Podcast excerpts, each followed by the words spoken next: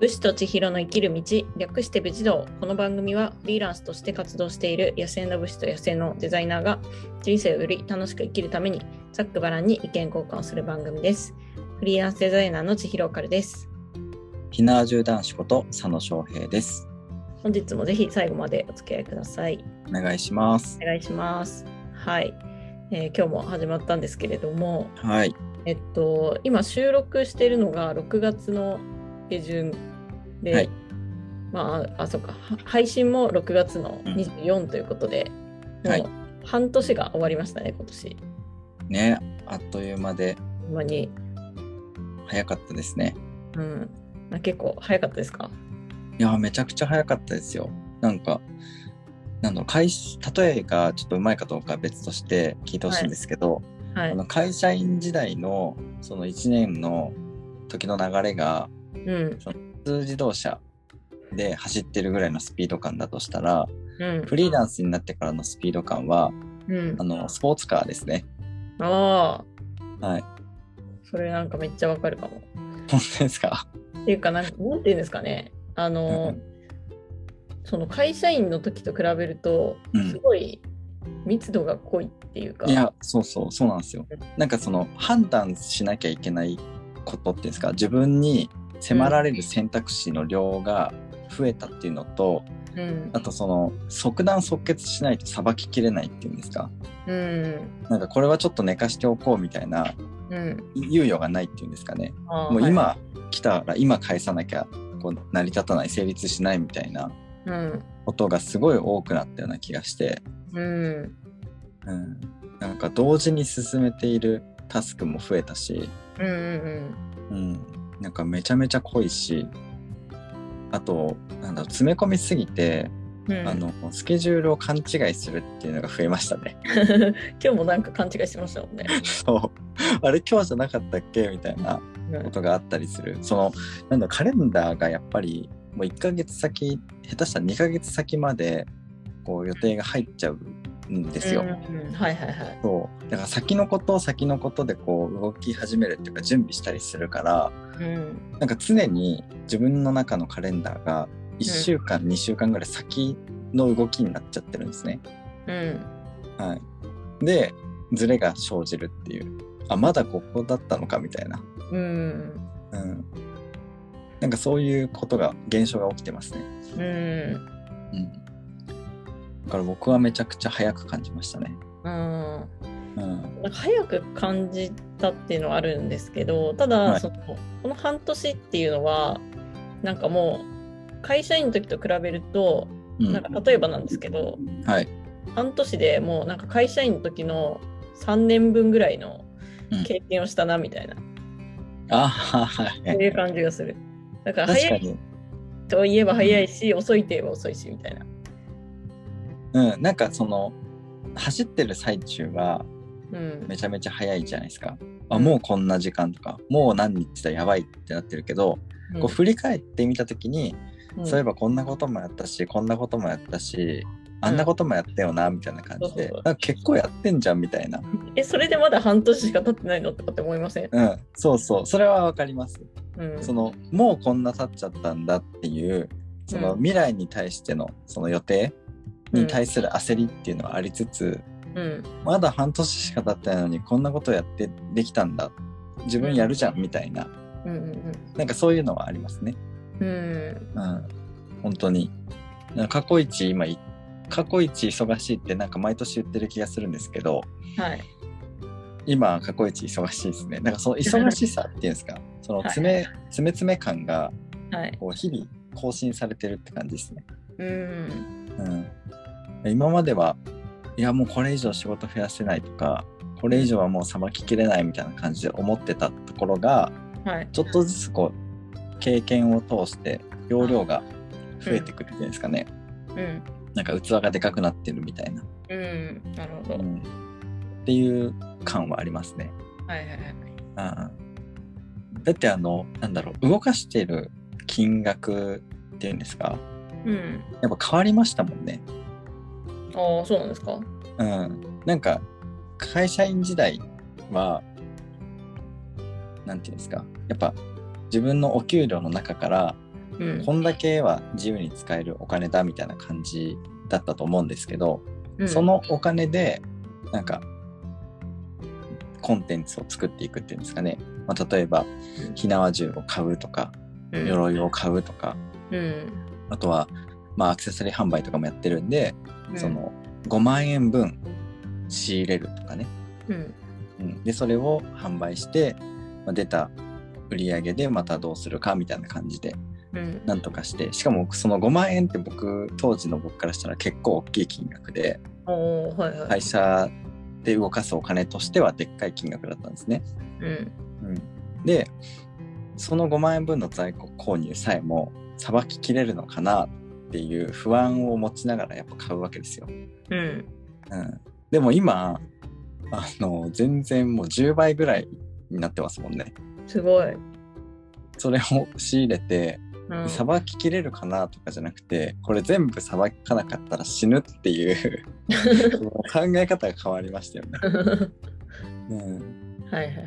まずもやらないそう。うやってから考えるみたいなやつですね。そう。もうこれどうにかしないと次ないからっていう。うんいやどうにかなるかは分かんないけどもうとにかくやるみたいな、うん。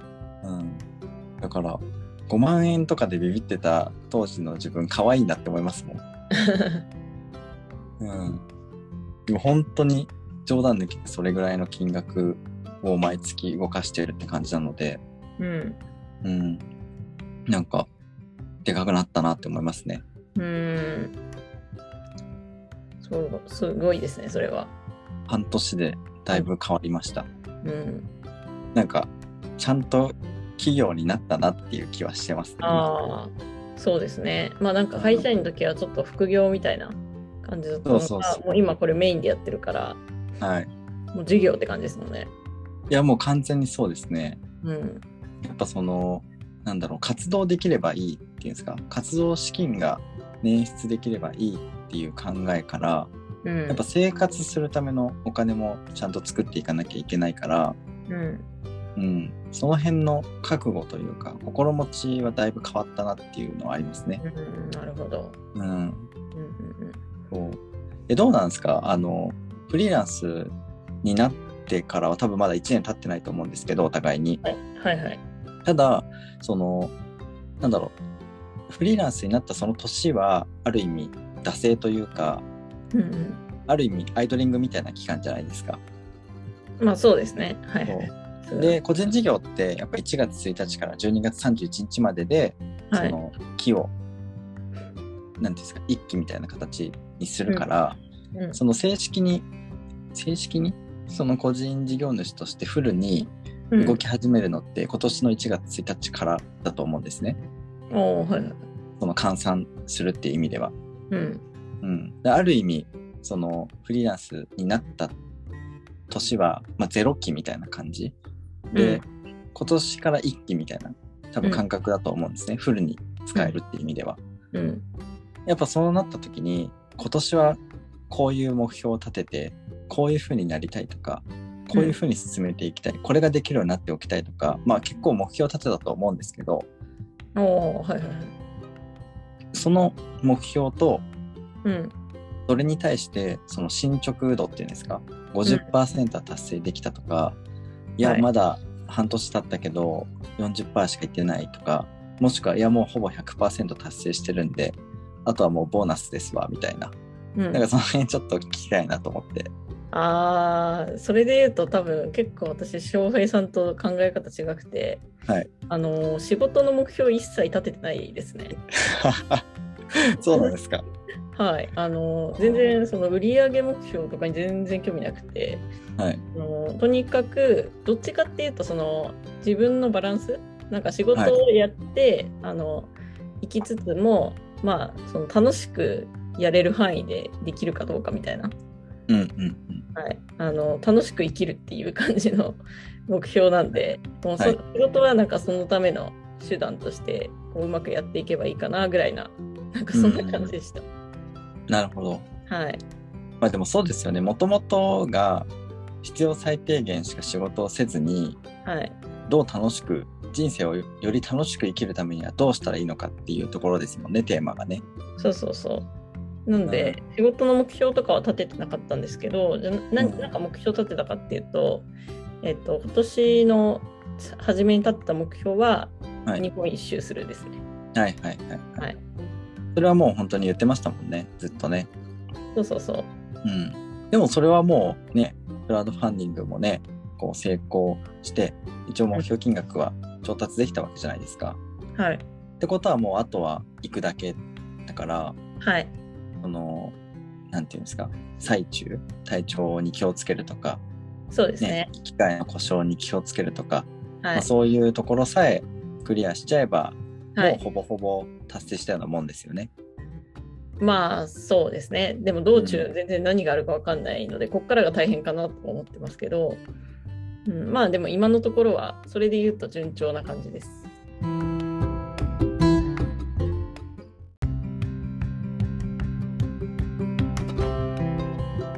平さんはどうですか、目標の方は。そうですね、僕は結構、あの、がっつり目標立ててたんですよ。だからね、また真面目だなとか、あの厳しい自分に厳しいなとかって思われるかもしれないですけど、はい。あの、一応やっぱ会社員を辞めた時にですね、辞める時にですね、その会社員時代に稼いでいった、まあ、給料っていうんですか、いただいていたお給料以上のうん。はい所。得を得ていくっていうのが、おまあ、やっぱ目標としてあったんですよ。はい。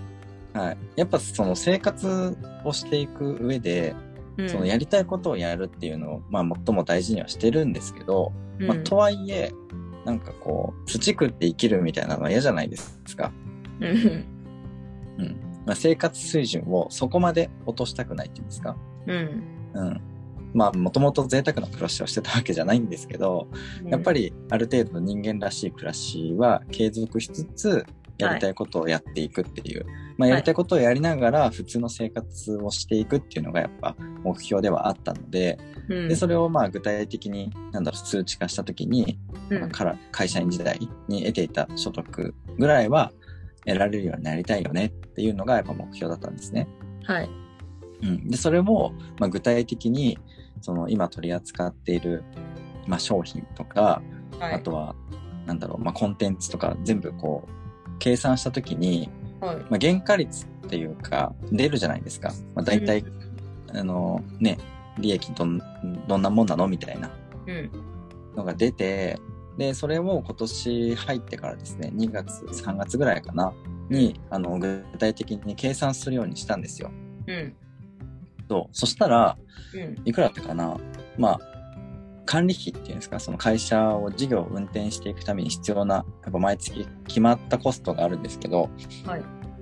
それらをもろもろ差し引くとですね、はいうんまあ30%ぐらいだったんですよ。20後半から30%ぐらいだったんですよ。あの、利益、利益がね。そうそうそう。はいってことは、はいその会社員時代の所得を得るためには、うんまあ、少なくとも1000万以上の売り上げは出さないと、その並ばないんですね。なるほど。そう。まあ、1000万以上、まあ、1000万から1500万ぐらいかな。うん。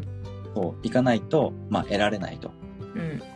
っていうことを考えて、そこを目標にはしているんですけど、はい去年の売り上げがですね、まあ、その会社員時代、会社員をやりながらだったんですけど、はい。の活動のトータルの売り上げが、うん。えっとね、220万とかそんなもんしかなかったんですよ。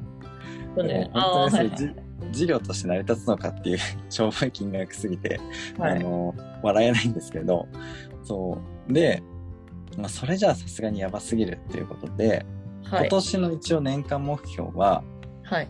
この去年の3倍にしてるんですよ。うーん。うん。まあ、プラスアルファで、まあ、700万いけたらいいなっていう感じですかね。うんうんうん。売上700万を目標にしているんですけど、うん。はい。はい、今のところですね、はい。いくらだったかな？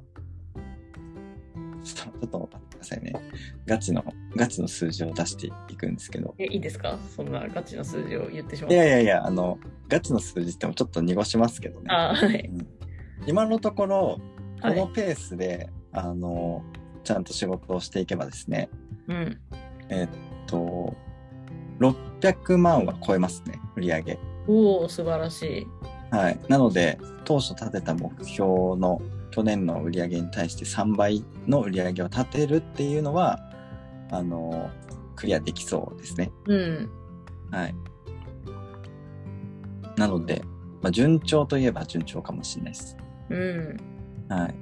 なかなか企業の成長率として、ね、3倍ってなかなかないと思うんですけど、うん、そうですね。確かまあ、に。元がしょぼかったっていうのもありますけどね。いやでも、それは大々的に、もう年、年間費3倍になりましたって言っていいんじゃないですか。いやいや、まだわかんないですよ。まあ、だったら、このままの計画で行けば行くってだけの話で、はい。まだ半年しか経ってないから、この後半年どうなるかわかんないですよ。そうですね。まあ、確かに。うん。うん。そうそう。まあ一応、今のままのペースでいけば、3倍はクリアできそうで、まあその当初立てた目標、3倍プラスアルファで、まあ700万ないし750万は売り上げ立てれたいな、立てれたらいいなっていうふうに思ってるから、うん。うん、そこを目指しては頑張ってるって感じですね。まあ、うんそこ行ったとしてもですよ。行ったとしても今のその利益率で考えると、あの会社員時代の給料の半分しかそのもらえてない計算になるので、うんはい。はい、だからまだまだその目標値としては足りてないっていうんですかね。うん。うん、だから一応3年以内っていうんですか3年以内には会社員時代の所得をうんころ、超える、うん。うん、っていうのを一応目標にはしているので、うん。まあ、そういう中長期計画の1年目って考えたらまあまあ順調なんじゃないかなっていうふうには思っうてます。ん。そうですはいね。。750万いったら、まあまあすごいんじゃないですか ?1 年目で。いや、すごいと思います。うん。ただ、あの、ね、なんていうんですか、楽しい、ゆとりのある生活をできているかっていうふうに考えると、うん。千尋さんの方が多分そこは体現できてる気がします。そうですね。まあ私はそんなに売り上げ伸ばそうって感じではないですけど、そもそも私の仕事ってほとんどそのコストがかかんないというか、ちょっとしが違いますもんね、仕事の種類が。そうですね。そのうん仕入れがあんまり発生しない系の仕事っていうんですあか、、そうそうそう。利益率が高いんですよね。高いですね。うん。うん。だから本当に売り上げを立てなくてもはい。利益が出るっていう感じじゃないですか。そうそうそう。もう感覚としては利益率100%って感じですね。めちゃくちゃいい商売ですね。うん、いや、もちろんなんかその、かかるものありますけど、例えばデザインソフト代とか。はい、はい。まあでも、そんなね、そんなビビたるものだし。うん。ね。だからまあ僕の場合は30%が利益率だと考えると、はい。やっぱ900万の売り上げを立てたとしても300万の所得にしかならない。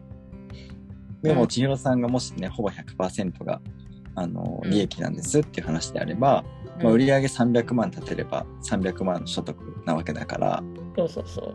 まあそういうことですよね、シンプルに。だから僕のそのスタイルの場合は、千尋さんの3倍頑張らないと、あのね、並ばないっていうことですね。あー大変ですね。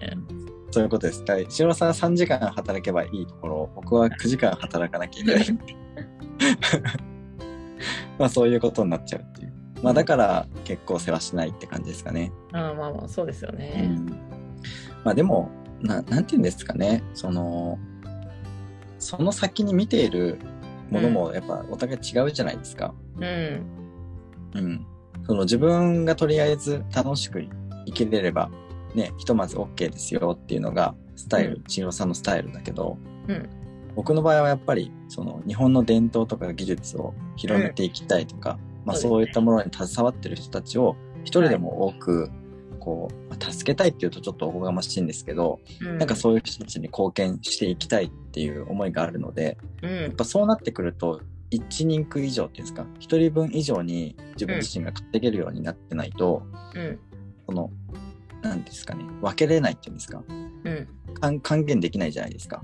そうですね。そうっていうのがあるからやっぱはいそういった意味でも、うんなんか違うのかなっていう。うん。はい。翔平さんの目標は結構その社会的にこうインパクトが与えていきたいっていう方向なんで、やっぱりその売り上げの金額面とかもインパクトって必要になってきますもんね。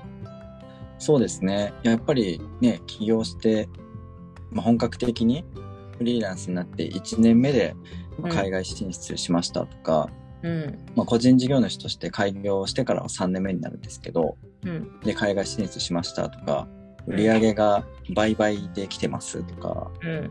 あとは来年には法人化を考えてますとか、うん。やっぱその企業体としてのその成長度合いとか、まあ、イケイケな感じって結構やっぱ、なんだろう、コンテンツになりますよね、それ自体も。はい。うん。だからやっぱそういったところは、まあ、ただ単に利益を作っていくっていうのも、よりも、やっぱどう見られるかっていうのも意識したりはしてますよね。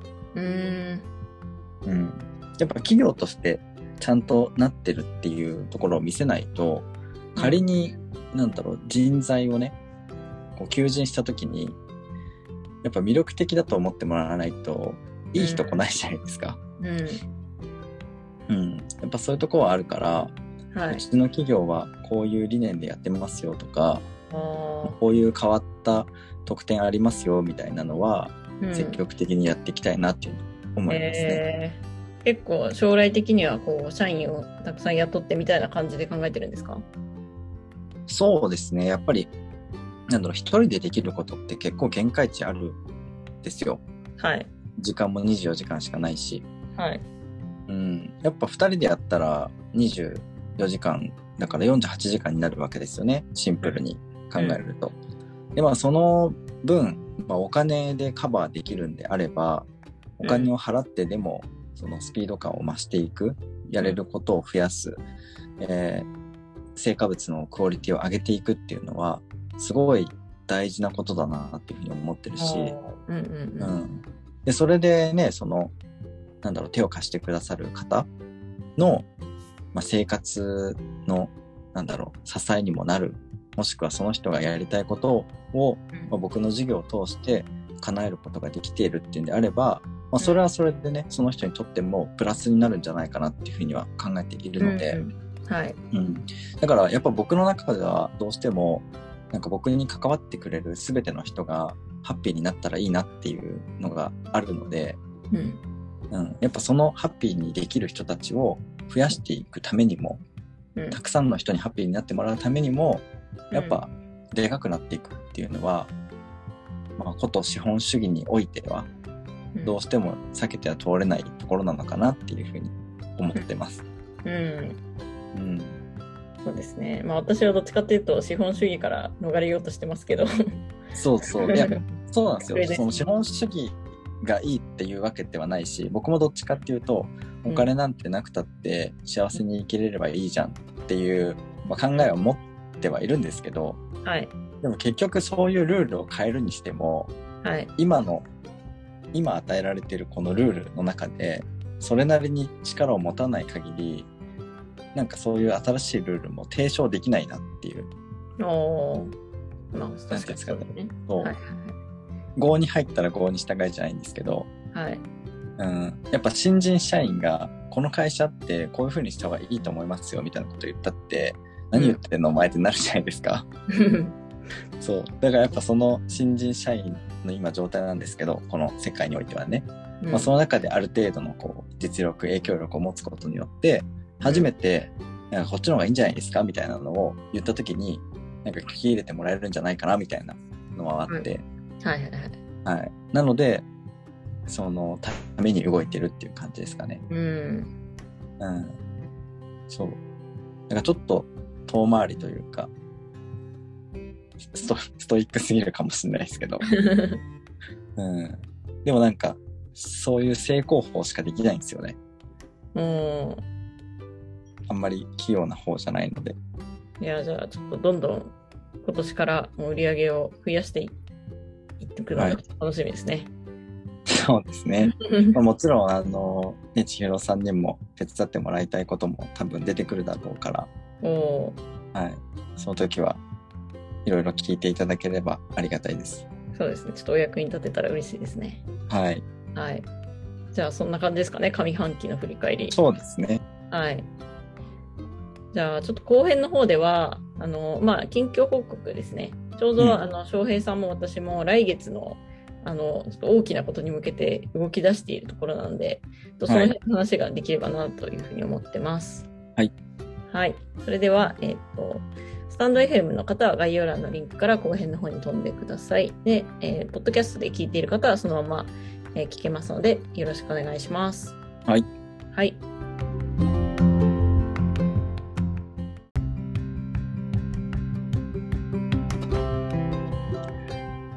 武士と千尋の生きる道略して武士道。この番組はフリーランスとして活動している野生の武士と野生のデザイナーが人生をより楽しく生きるためにざっくばらんに意見交換をする番組です。ひなわじゅう男子こと佐野翔平です。フリーランスデザイナーの千尋かるです。ぜひ最後までお付き合いください。えー、今回はですね、えー、前半は上半期の振り返りを話しました。なんとなくね濃い内容になったんじゃないかなと思っているんで、うん、えー、もしね興味がある方はあの概要欄からですね前半のリンク貼ってありますので前半も聞いていただければなと思います。で、えー、後半はですねお互いの近況報告をしていこうかなと思います。えー、来月7月にはですね我々の今年のメインイベントになるんじゃなかろうかっていうねあの大きい出来事が控えているので、まあ、それに向けての準備だったりとかあと心持ちとか、まあ、そういったことをねちょっとこの場でね共有していこうかなと思っております。はいえー、ということでね千尋さんはまずクラウドファンディング達成おめでとうございます。はいありがとうございます。結構サクッといきましたね。そうですね。あのおかげさまで、はい、あの翔平さんにもいろいろアドバイスをいただいて、もう初日から楽で、ね、支援金額を増やし、で、うん、えっとまあクラウドファンディングの終了が今月の29日、6月29日までなんですけれども、6月10日ぐらいに達成したので、うん、あの残り期間20日間ぐらい余して余裕のゴールインでした。ね本当に順調で危なげもなく見ているこっちもね、うん、安心感を持って応援できたなと思っていますけど、はい、はい、まあ、でもまだねあの期間は続いているのでよりなんていうんですかね余裕を持ってね旅を続けられるようにね追加のご支援をね、ね、していただけたらありがたいなと思うんですけど、はい、でそんなねあの千尋さんが7月になんとバイクで日本全国をね、一周していくというね。壮大なチャレンジをしようとしてるんですけど、うん、はい、もうあれですか？スタートまで1ヶ月切ってます？切ってますね。スタートが7月15日の予定で、はいはい、あとまあ20日間ぐらいですかね。うんうんうん。うん、いや、いよいよですね。いよいよですよ。うん、どうですか？準備の方は順調ですか？準備はですね、かなり順調だと思います。おお、素晴らしい。はい。うん。どっかの誰かとは違うな。あれそう翔平さんも4月からちょっとどこかへ旅立たれると思うんですけど。そうですね。はい、僕はやばいですかね、準備。日本を日本を飛び出して、うん、フランスのパリへね行くんですけど、ね、もうねあの何からやったらいいのかわかんねえって感じです。ああまあそうですよね。ブースの出店もあるし、普通にその渡航の準備もあるしみたいな。現地何を使うのかわからないですしね。そう。だからね、やることが多すぎて、テンパりすぎて、はい、あの手が止まってるみたいなこともあります、それはやばいですね。やばいですよね。そう。本当になんか、まあ少しずつはやってはいるんですけど、うん、あの海外のその旅行保険に入るとか、はいはいはいうん、あとその渡航費宿泊費の請求が来たからそれを支払うとかね、うん。うん、あとはそのクラウドファンディングのリターンで、うん。えー、現地に掲載するそのスポンサー名っていうんですか、あのブース内にスポンサー名を掲載しますっていうリターンがあるんですけど、はい、まあ、その何ていうんですか？掲載するものを作るとかね、うん、うん、そういうのをやったりとかリターンをこう返しつつ進めてるみたいな感じですね。うん、うん、あとはなんだろうバッグえっ、ー、と、キャリーバッグじゃなくてなんだなんて言うんでしたっけ？あのでかいバッグ荷物入れるえっ、と、キャリーバッグじゃなくて、ボストンバッグとかですか？えなんなんていうんですか？あ、アタッシュケース？ん？アタッシュケースじゃないな。まあ、なんかとにかくあのでかいケースあるじゃないですか。あ、スーツケースか。ああ、うんはい。はい。あれをあの買ったりとかね。その、ただで持ち込めるサイズが決まってるんですよ。はい。その何センチかける何センチ以内ですよみたいなね。うん。はい。なので、そのサイズに合う一番でかいやつを買って、うん。うん、で、その中に、その、持っていこうとしている荷物が入るのかの確認とかね。なるほど。うん。あとは、ブースを設営するときに、うんあの、のれんをつけたりとか、あと背景の壁、うん。ただ真っ白だと味気ないんで、うん。ちょっと布を貼ろうかなと思ってるんですけど、うん。まあ、その布のデザインをこう決めて発注したりとか、まあ、そんなことをいろいろやってますよね。はいはいはい。うん、あとはフリーペーパうん。ー、あの宣伝用のフリーペーパーを配ろうと思ってるんですけど、はい。それのデザインとか、あとはい。もうそろそろ発注しないと、あはい。の間に合わないんで、はい。そういうのやったりとか、うん、あとは持ってく商品の発注、うん。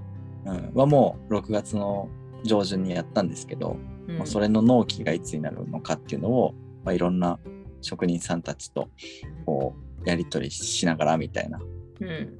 感じで、うん、世話しなくやってますよ。もう、だはいい、ぶこととしてそうですね。いや本当にあと現地で着る着物うん。どうするのかっていうね夏用の着物をちょっと買っておこうかなと思ってはい。それ来週買いに行くんですけど、うん。うん、とかね本当にギリギリまでバタバタしそうだなっていう感じですね。うん、だから全然順調ではないです。順調ではない。うん、わかんないです。なんか進んでいるのか進んでないのかわかんないです。えあの、進捗度の全体像が見えてないっていうんですかね。ー、あーはいはいはい。どこまでやったらっていうのがわかんないから。そう、わかんない。とりあえずやらなきゃいけないことを順番やってるけど、うん。その全体量が分かってないから、これ一うん体どこまで進んでんのとか、順調なのか順調じゃないのかっていうのが全然わかんないですよ。ああ、はいはい。なるほどね。常に焦ってるって感じです。うん。うん。まあまあ、でも、言ってしまえばなんとかなるでしょう。いやいや、そういう問題でもないからね。だってあの、円安まだ止まらないんですよ。ああ、そうでしたね。そう円安が止まらないから、うん。その当初考えていた現地にこんだけ持っていけばいいでしょっていううん予算が全然足りないんですよ。えー、そうなんですか。そうだって、まあアメリカだからね、あのあんまり例えにならないかもしれないんですけど、今ハンバーガー1個2000円とかするらしいですよ。え？やばくないですか？やば。そう。だから1週間しか滞在しないんだけど、うん。これお金持たないかもしれないみたいな。あえー、食費だけでやばいことそうそうそうですね。そうなんですよ、そうなんですよ。だから、そういったところの不安もあるし、うん。まだまだ増えるんだったら、その円安が進むんだったら、今のうちにある現金をうん、その換金しといた方がいいんじゃないかとか、はいはいはうん。だけど、クラウファンのお金が入ってくるのが今月末だから、い。うん換金したくてもできないとか、うん。そう。なんかいろいろあるんですよね。えー、そうですね。なんか海外ならではの大変さがありますね。そうでしかもあの海外初めてなんですよ。マジですか？そうあら、そうなんですね。海外旅行初め、まあ、旅行じゃないんですけど海外行くのがそもそも初めてなのえで、ー、そうなんですね。だから考えなきゃいけないことが多すぎてうん。もうパンクですよね。うん、もうキャパオーバーです。だからもう過去一忙しいんですよね今。うん。いや、それはそうだ。うん、でしかもねはい。なんていうんですかあの出国前に僕 PCR 検査を受けるんですけど、うん。うん、その72時間以内の陰性証明が必要なんですね。うん。で万が一ですよそこでうんコロナが出た場合、陽性になってしまった場合ですねはい。あのキャンセルなんですよ全てが。うわー、それはしんどいですね。そう渡航費、まあ、渡航キャンセル、えー出店キャンセルうん。で直前でのキャンセルだから、あはい。の帰ってこないんですよお金が。そうですね。前日ですもんね。そう払わなきゃいけない。そうなるとうん。まあ150万から200万がうん一瞬で飛ぶっていうねうわなんかそれを考えるともうなんか胃が痛いっていうか、ーいやーもうなんか人生で一番恐怖の PCR 検査ですねそれは。いや本当ですよ。もうなんかお金払うから陰性証明作ってくれって言いたいですもん、200万飛ぶぐらいだったらうん。10万払うから陰性証明作ってくれって言いたいですもん。そうですね。うん。いや本当にだからドキドキですよ。いやそれはドキドキだわ。そうでもかといってなんか普通の普段の仕事もあるから、出歩かないわけにいかないじゃないですかうんだから余計気使うっすよねそうですね。うんマジでなんかそういう気を張った生活がずっと続いてるんではい。なんか帰ってきたらしばらく音信不通になるかもしれないです もう方針ですね。燃え尽きたぜみたいな。いやーそうですね。うん。まあ、だから最近は本当そんな感じですよね。あいつ帰ってくるんでしたっけ？えっと、一応20日に帰ってきて、はい。えっと、自宅待機が3日間あるんですよ。うん。うん。なので、動き出せるのは、えっと、23、24ぐらいからかな。うん。うん。になると思います。あーじゃあその頃私は多分出発して1週間ぐらいなんで、あのはい東北ら辺をうろうろしてると思いますね。ね。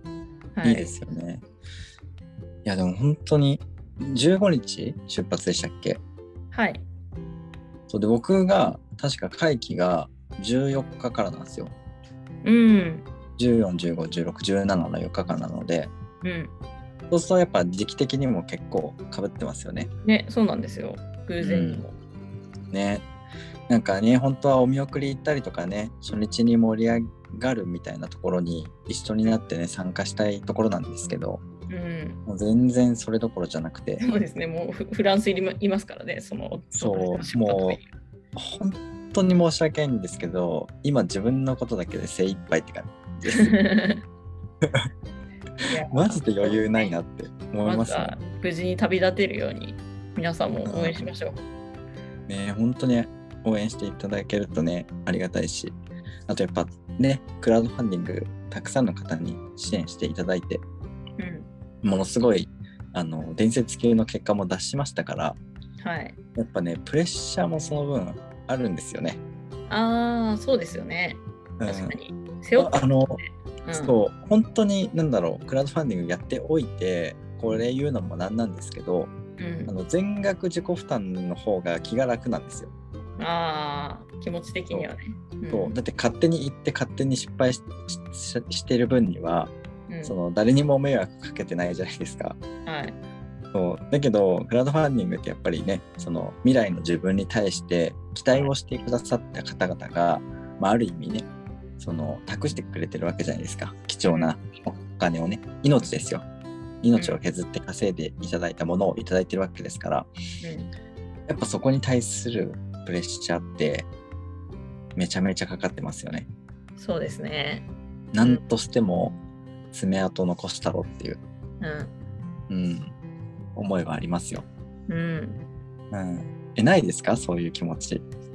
いや、ありますよ、もちろん。私もありますよね。日本一周するにあたって、これただの個人旅行じゃなくて、もう100人以上の夢を背負ってるっていう うん思ってて、あの、ねもうできる限りその支援してくれた人とか、あの、応援してくれてる人が楽しんでもらえるように、なんかコンテンツいろいろ考えたりとか、うん、どうかなっていうふうに思ってます。ですよね。うん。多分これ一人で全部やってたらそこまで多分考えないですよね。うん。うん、であとなんだろう本当に一人で全部やってた時って最悪やめれるじゃないですか途中で。ああ、そうですね。うわもう思ってたよりきついからもうやめようみたいなできるじゃないですか。うん。でももうなんていうんですか一周する？日本一周するっていうのはもう最低ラインじゃないですか、もうん。うそのやりきるのはなんていうんですか当然というかはい。そこが最低ラインになっちゃうからさらににそのなんていうんですか上を目指してはい。想像以上に良かったって思ってもらわないといけないっていうのがあるからうん。めちゃくちゃプレッシャーですよね。そうですね。そうはい。僕も出店させてもらってる身なのではい。行って爪痕を残すっていうのは本当最低ラインなんですよ。うん。うん、だからそのさらに上を目指す何かをしていかないといけないっていう 思いがあるから、うん。ね、どうしようかなっていう。うん。どうしたらいいと思います？爪痕を残すさらに上ですか？そうそううんなんか現地メディアに取り上げてもらうとかってなったら結構でかいですよねでもああ、結構でかいですね、それは。ねそうなったらいいけどでもそれってある意味運じゃないですか。うん。うん、そうですね。なんか自分から何か仕掛けていってこれだったら確実にいい成果になるっていう、うん。その糸口が全然見つかってないんですよね。うん。なるほど。うん、なんかどうしてもなんか思いはあってもうん。行き当たりばったりというか、うん、現場に行ってどう動いたらいいのかっていうのをその時その時の状況に合わせてね振る舞っていかなきゃいけないから。で現地に何が起こるかも全然予想できないし、うん。まあ、そもそも初めての海外だし、うん。うん、だから本当に何て言うんですかね。予想ができないっていうんですか。こうやろうこうして進めていこうみたいな具体的な計画が立てられない。うん。っていうのはありますね。うん。うん、出店してたくさんの人に見てもらうためには今できることってね SNS 発信頑張るとかはい。海海外の人の言葉で読めるフリーペッパーを作るとかね、はいはいはい。うん、なんかできることって結構限られちゃう。そうですうね。ん、そうなんかねちょっといろいろとモヤモヤするとこあったりするんですけど、うん。うん、ちなみにその千尋さんは何ていうんですか、旅の最中にはい応。援してくれてる人たちを楽しませるための何かを考えているっていうことなんですけどはい。なんか言える範囲でいいんでどういうことをやっていこうかと思っているとかってあります？ああ、そうですね。今回あのクラウドファンディングの支援した方には全員その LINE のオープンチャットに招待してて、はいはいで結構その中であのなんか表に出してない情報だったりとかうんうん。あの結構なんだろうクローズドな情報をちょっと先に出したりとかしたりとか、まあ、あとはちょっと出発前夜にあの飲み会みたいなオンライン飲み会みたいなのやろうかなと思ってて、なんか面白くないですか？その出発前夜の超バタバタしてる感じをはいはい。持ち物チェックとかしながらそれをみんなに見てもらうみたいな。ああいいですね。僕もやりましたもん東海道の旅の時にあ、そうなんですか。前日のライブ配信はい。明日から出発しますみたいなうん。うんやっぱねその時々感の共有はいいと思いますそうですね。うんはい。あとは、その、支援者の人とはできるだけこう日本一周中に会いたいなと思ってるんで、LINE オープンチャットの中で明日どこどこら辺に行きますよっていうのを結構具体的に公開して、で、はいはい。あのあじゃあそのその辺だったらあの家近いよとかちょっとそういう人とかいたら、あのもうこちらからね会いに行くみたいなそういうことも結構考えてますね。ああいいですね。やっぱね、その余裕のある日程で行くとそういうのができるからいいですよね。はい。うん。いやだから次もし歩き旅やるときはもっと予定をねゆとりを持ってやろうかなと思います そっか東海道の時はそうですよね結構言えなかったですもんね。そう会いたいですって言われてもあの、うん街道沿い待ち伏せしてくれてれくれたらあ会えるかもしれませんよって言って。なんか自分たちはルートを変えずになんかはいはい来てもらうっていうスタイルだったんですよね。あはいでやっぱ予定にねゆとりがあれば、あ。あじゃあ近く行ったらちょっと道それでそっち行くんでよかったらどこどこで会いましょうよみたいな、うん。そのね待ち合わせ場所をお互いにとっていいところを決めれたりできたんですけど、うん。うん、もう余裕なかったから、うん。もう東海道沿い歩いてるんで勝手に見に来てくださいみたいな。も うそういう感じでしたからね。ああ、そうなっちゃいますよね。そうなんですよ。うん。だから中にはその泊まれないから一緒に歩いたりするのはいいですよみたいな、歩きながら喋りましょうみたいな。一緒にお茶しようとかそういう時間もないってことですね。うんなんですか？一緒にお茶しようとかそういう時間もないってことですね。そうですね。だから休憩時間とかにタイミング合わせてもらえれば、うん。そのここの時間帯はお昼休憩だから1時間休憩しますよとか、うん。うん、あったりするんでそのタイミングに来てもらえれば、まあ、座って話をするとかっていうのはできたりするんですけど、はいそ。の歩いてる時間の時は予定変更したり基本的にないのでうん。そうなので一緒に歩きましょうみたいな。うん、でああともうちょっと行ったら20分ぐらい休憩するんでそこでちょっと話しましょうかみたいな、はい。うん、のはありましたけどね。うん。うん、なかなかだからね、あの厳しかったですねそうですよね。そう。そのファンサービスまでちゃんと設計しきれてなかった。もう歩き切るっていうことだけにフルコミットしてましたよね。そうですね。うん。うん。なのでもうちょっとなんかコンテンツとして楽しめるように企画を練りたかったなっていうのが反省点。うん。だから今回の千尋さんの旅は僕の中ではもう参考にさせてもらうつもりでいるんで。そうですね。じゃあ今度なんかやってください。え？あ何がですか？今度そうですね。うんなんか人力車で日本一周とか。人力車で日本一周だとその乗る僕が乗るのか僕が引くのかで難易度変わってくるんですよ。はい。引く方です。引く方は無理でしょ。誰が乗るんですかしかも。うーん、その辺の人。やばいっすねその辺の人って。もう企画がもうグダグダすぎる。い面白いじゃないですか。なんか日本中の人をこう人力車で運びながら一周していきますみたいな。ああなんかあれですかねそのヒッチハイクの逆バージョンって感じですか？そうですねっち方面に行く人を乗せないと進めない はい。めちゃめちゃなんか何年かかるのっていう話ですよね。やばいですね。うん。だって人力車で峠道越える人とかいないですからね。うーん。え、でもいるんですよ。なんか日本一周してる人いるんですよ。人力車で。でも別にその人はその、はい乗ってくれる人がいないと進めないとかっていう縛りないですよね。あ、それはないと思いますけど。普通に引いて歩いてるんですよね。はいはい。うん。だから、いや、人力車に乗って隣町まで行きたいんだよね。ちょうど行きたかったんだよね。みたいな人いないですよね。うん、時間もっなかなかそれを見つたいし、ける方が難しそうですね。うん、多分そこが一番のネックじゃないですか。はい。うん、バスとかタクシーとかね、電車で行くからいいですってなりますからね。それそうですよね。